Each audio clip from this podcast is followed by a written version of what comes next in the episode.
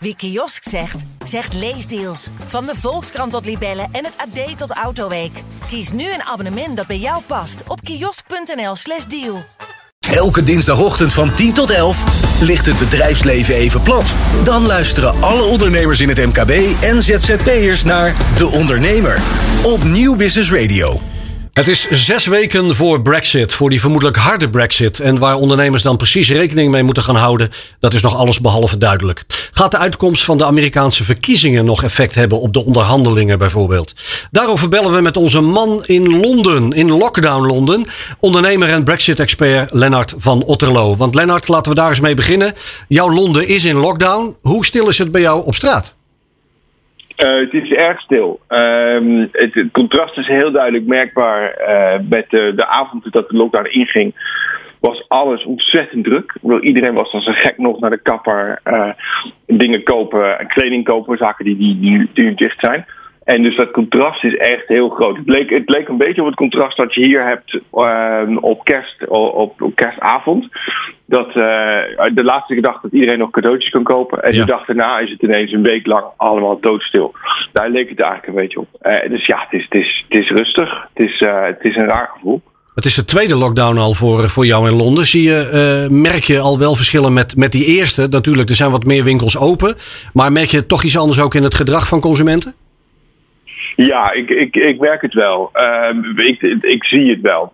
Um, uh, mensen zijn toch wel iets minder bang, denk ik, dan dat ze de eerste keer waren. Er is ook gewoon veel meer bekend over wat er wel en niet uh, risicovol is. En, en als je er zelf ook al zegt, uh, er zijn een aantal, er zijn een aantal andere keuzes gemaakt dan in de eerste lockdown. Dus de tuincentra zijn nu ineens wel open, bijvoorbeeld. Ja. Um, en dat is omdat ik denk dat ze nu doorhebben van hé, hey, uh, zijn, zijn vaak buiten. Um, dat is toch eigenlijk niet zo'n risico. Dus je ziet dat er geleerd is van de eerste, van de eerste golf. En je ziet dat mensen er iets, ja, dat mensen iets gemakkelijker omgaan. Iedereen heeft nu geïnternaliseerd dat je niet meer een, een, een drukke groep mensen op een, op een stoep tegemoet loopt, maar dat je er een boogje omheen loopt. Mensen passen zich aan, zeg maar. Gaan we naar Brexit en uh, naar Joe Biden in dit geval, uh, Lennart, de nieuwe Amerikaanse president. Volgens de BBC heeft uh, Boris Johnson de afgelopen periode bewust gas teruggenomen richting de EU om te kijken wie die nieuwe president zou worden. en daar misschien de vruchten van te plukken, om het zo te verwoorden. Hoe zie jij dat? Nou ja, het is, de, de uitslag is al als een mokerslag zijn binnengekomen bij de Britse regering. Want, ja. um, en het verbaast me eigenlijk een beetje dat, ze zich, dat het lijkt alsof ze zich er toch niet zo goed op hebben voorbereid. Alsof ze geen risico hielden met, de, met het scenario dat Trump. Uh, geen, geen rekening hielden met het risico dat, dat Trump het scenario uh, zou kunnen uh, verliezen. Um, en inderdaad, er gingen geluiden op dat de regering dit afwachtte. Ja. En het is natuurlijk een beetje vreemd. Ik bedoel, als je zogenaamd de EU uit wil, omdat je zoek uit wil. En je dan afhankelijk bent van, uh, van een paar, uh, paar honderdduizend stemmen waar het aan de andere kant van de wereld op gaat hangen. Dat is natuurlijk heel vreemd. Um, maar ja, kijk, het is natuurlijk. Er is een, sterke relatie. Ik bedoel, Nigel Farage, die is een beetje de architect van, Brexit. Die is, was bij Trumps inauguratie. Die was laatst bij de, bij de herverkiezingen. Trump noemt um, hem Mr. Brexit. Trump noemt Boris Johnson um, Britain's Trump. Uh, en ja, dan zie je dus eigenlijk een het probleem wel een beetje dat de huidige regering zich heel erg had, vastgehecht aan uh, een wereld waarin Trump nog op zijn plek zou blijven. Um, onder andere door dus zo snel mogelijk een, een handelsdeal te sluiten. Um, en dat is eigenlijk een beetje vreemd. Want het, het een allesomvattende deal met de, met de VS zat er eigenlijk nooit in. De, de, de president onderhandelt zo'n deal, maar beide huizen in de VS moeten dat goedkeuren. En daar, we hebben het al wel eerder gezien. Er zijn een heleboel Amerikanen die zich identificeren met Ierland.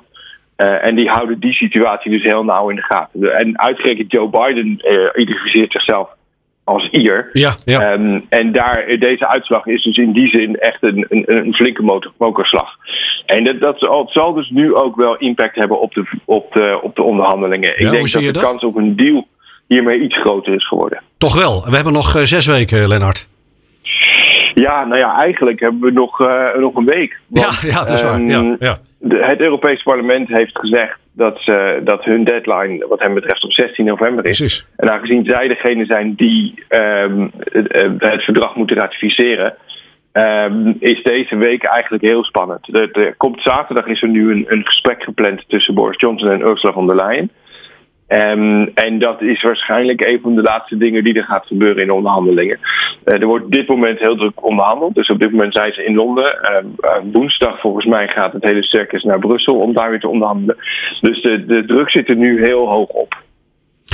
Een ander sentiment, uh, wat ongetwijfeld ook in het Verenigd Koninkrijk speelt of gaat spelen, is het nieuws van uh, gisteren over het uh, mogelijke vaccin wat er komt. Wat bemerk jij daar tot nu toe, wellicht ook vooral vanuit de media richting economische ontwikkelingen, positieve sentimenten over de toekomst, investeringen, de beurskoersen enzovoort? Ja, nee, het was een, wat dat betreft was het een hele rare dag gisteren. Ja. We hebben één, één bedrijf die zo'n zo bericht naar buiten brengt.